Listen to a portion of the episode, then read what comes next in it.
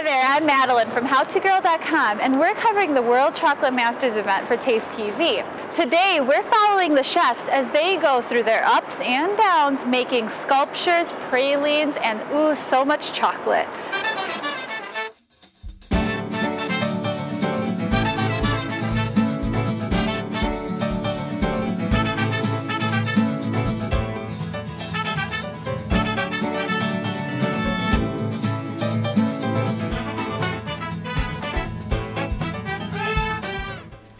The day starts early for the chefs and the jury at the World Chocolate Masters. Before the competition begins, however, everyone must be briefed on timelines, equipment, and the mystery box of ingredients. eggs, cream butter, fresh mint, tarragon, lemongrass. Fruit, of course, ready, passion fruit, white chocolate. The Kumabo is an 80% dark chocolate from Callebaut. The Java is the milk chocolate. The Ecuador is a 70% dark chocolate. Oh, you do not have to use all of the items, absolutely not. Oh, okay. But you can only use these items. You cannot use anything that you brought in from outside. We're following two chefs. Naomi Gallego, a pastry chef at PS7's restaurant in Washington, D.C., and the only woman in the competition. And Vincent Pilon, a seasoned competitor used to the spotlight, who is the executive pastry chef for Mandalay Bay Hotel in Las Vegas. Even coming from such different backgrounds, a passion for their craft is something they share. Um, you really have to be a special kind of person to be in pastry, very meticulous and very detail oriented. And I would definitely say I have that kind of personality. Uh, I'm from France, and uh, it's a country of, uh, you know, where cooking and baking is a it's a religion. So, you know, I come from my grandma to my mom to, you know, my dad, everybody cooks at home, I'll bake. And since I love uh, uh, artistic, I mean uh, uh art, I just wanted to put uh, art into into food, and chocolate especially. Being the only woman in the competition presents its own challenges. I'm wondering, what is it about women that make them not want to be a part of something like this, and what is it about men's personalities that make them want to do, be a part of this? Um, for me, it wasn't a question. I'm, I just really wanted the challenge, and uh, and I got it.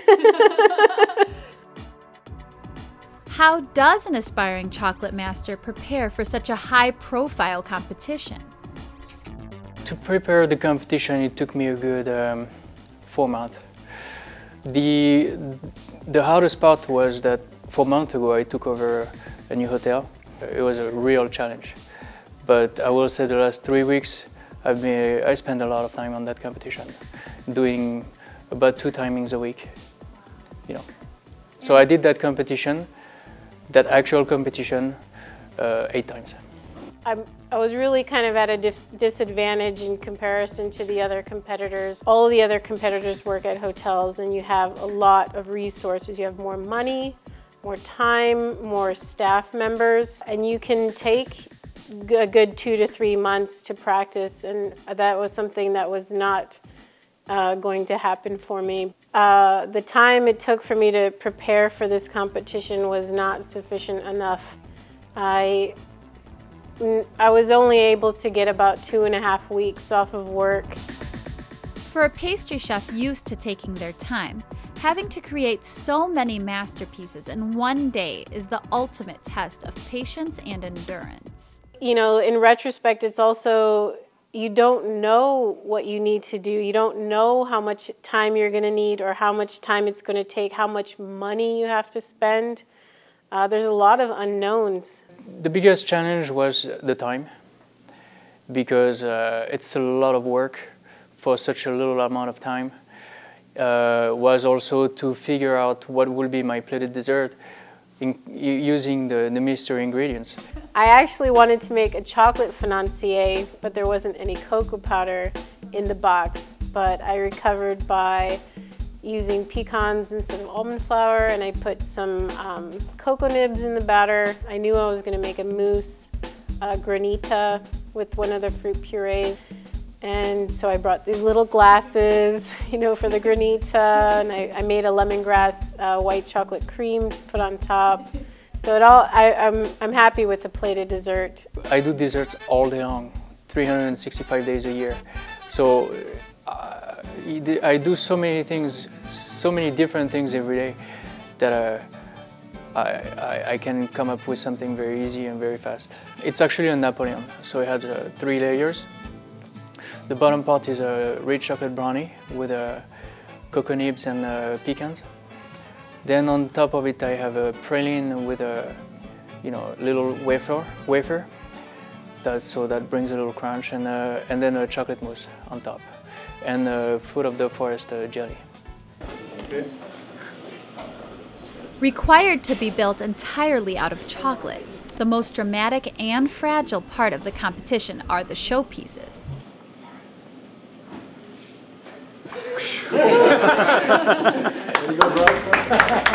as spectacular as they are, they are an accident waiting to happen. And sometimes you don't have to wait long. Um, obviously, the low point, and I don't know if you guys get that, was when my showpiece fell. The first thing I felt was that I wanted to give up, that I wanted to find a judge and, you know, call it quits. But, um, you know, you go through kind of like a mental um, struggle. Like, that's your first reaction, and then the next reaction is, well, I've got 30 minutes.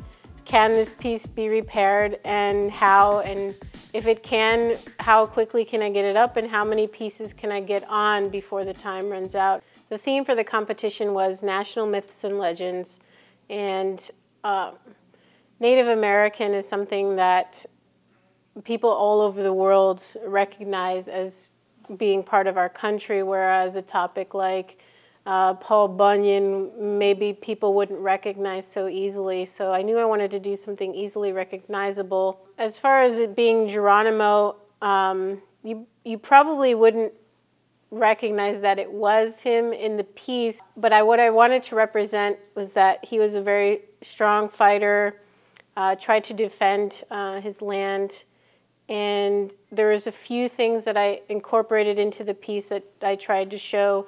Uh, the long headdress, the arrows. There was supposed to be a bow on there.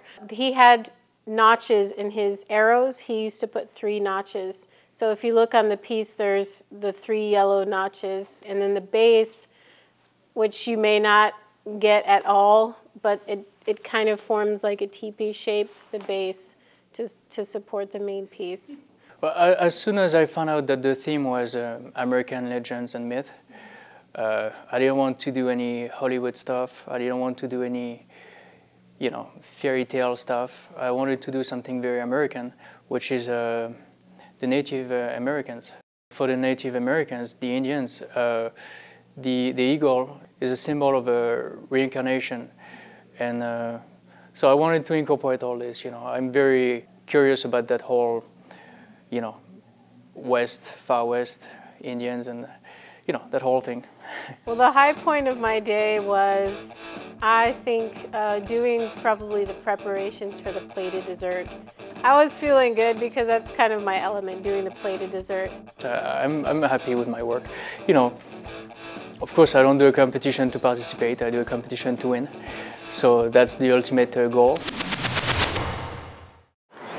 Didn't think that we were going to tell you who won this episode, right? We will tell you who is the U.S. Chocolate Master for the World Chocolate Masters competition. Stay tuned to howtogirl.com and tastetv.com where the episode will be posted soon. Remember, everything is easier when you know how to. That rhymed.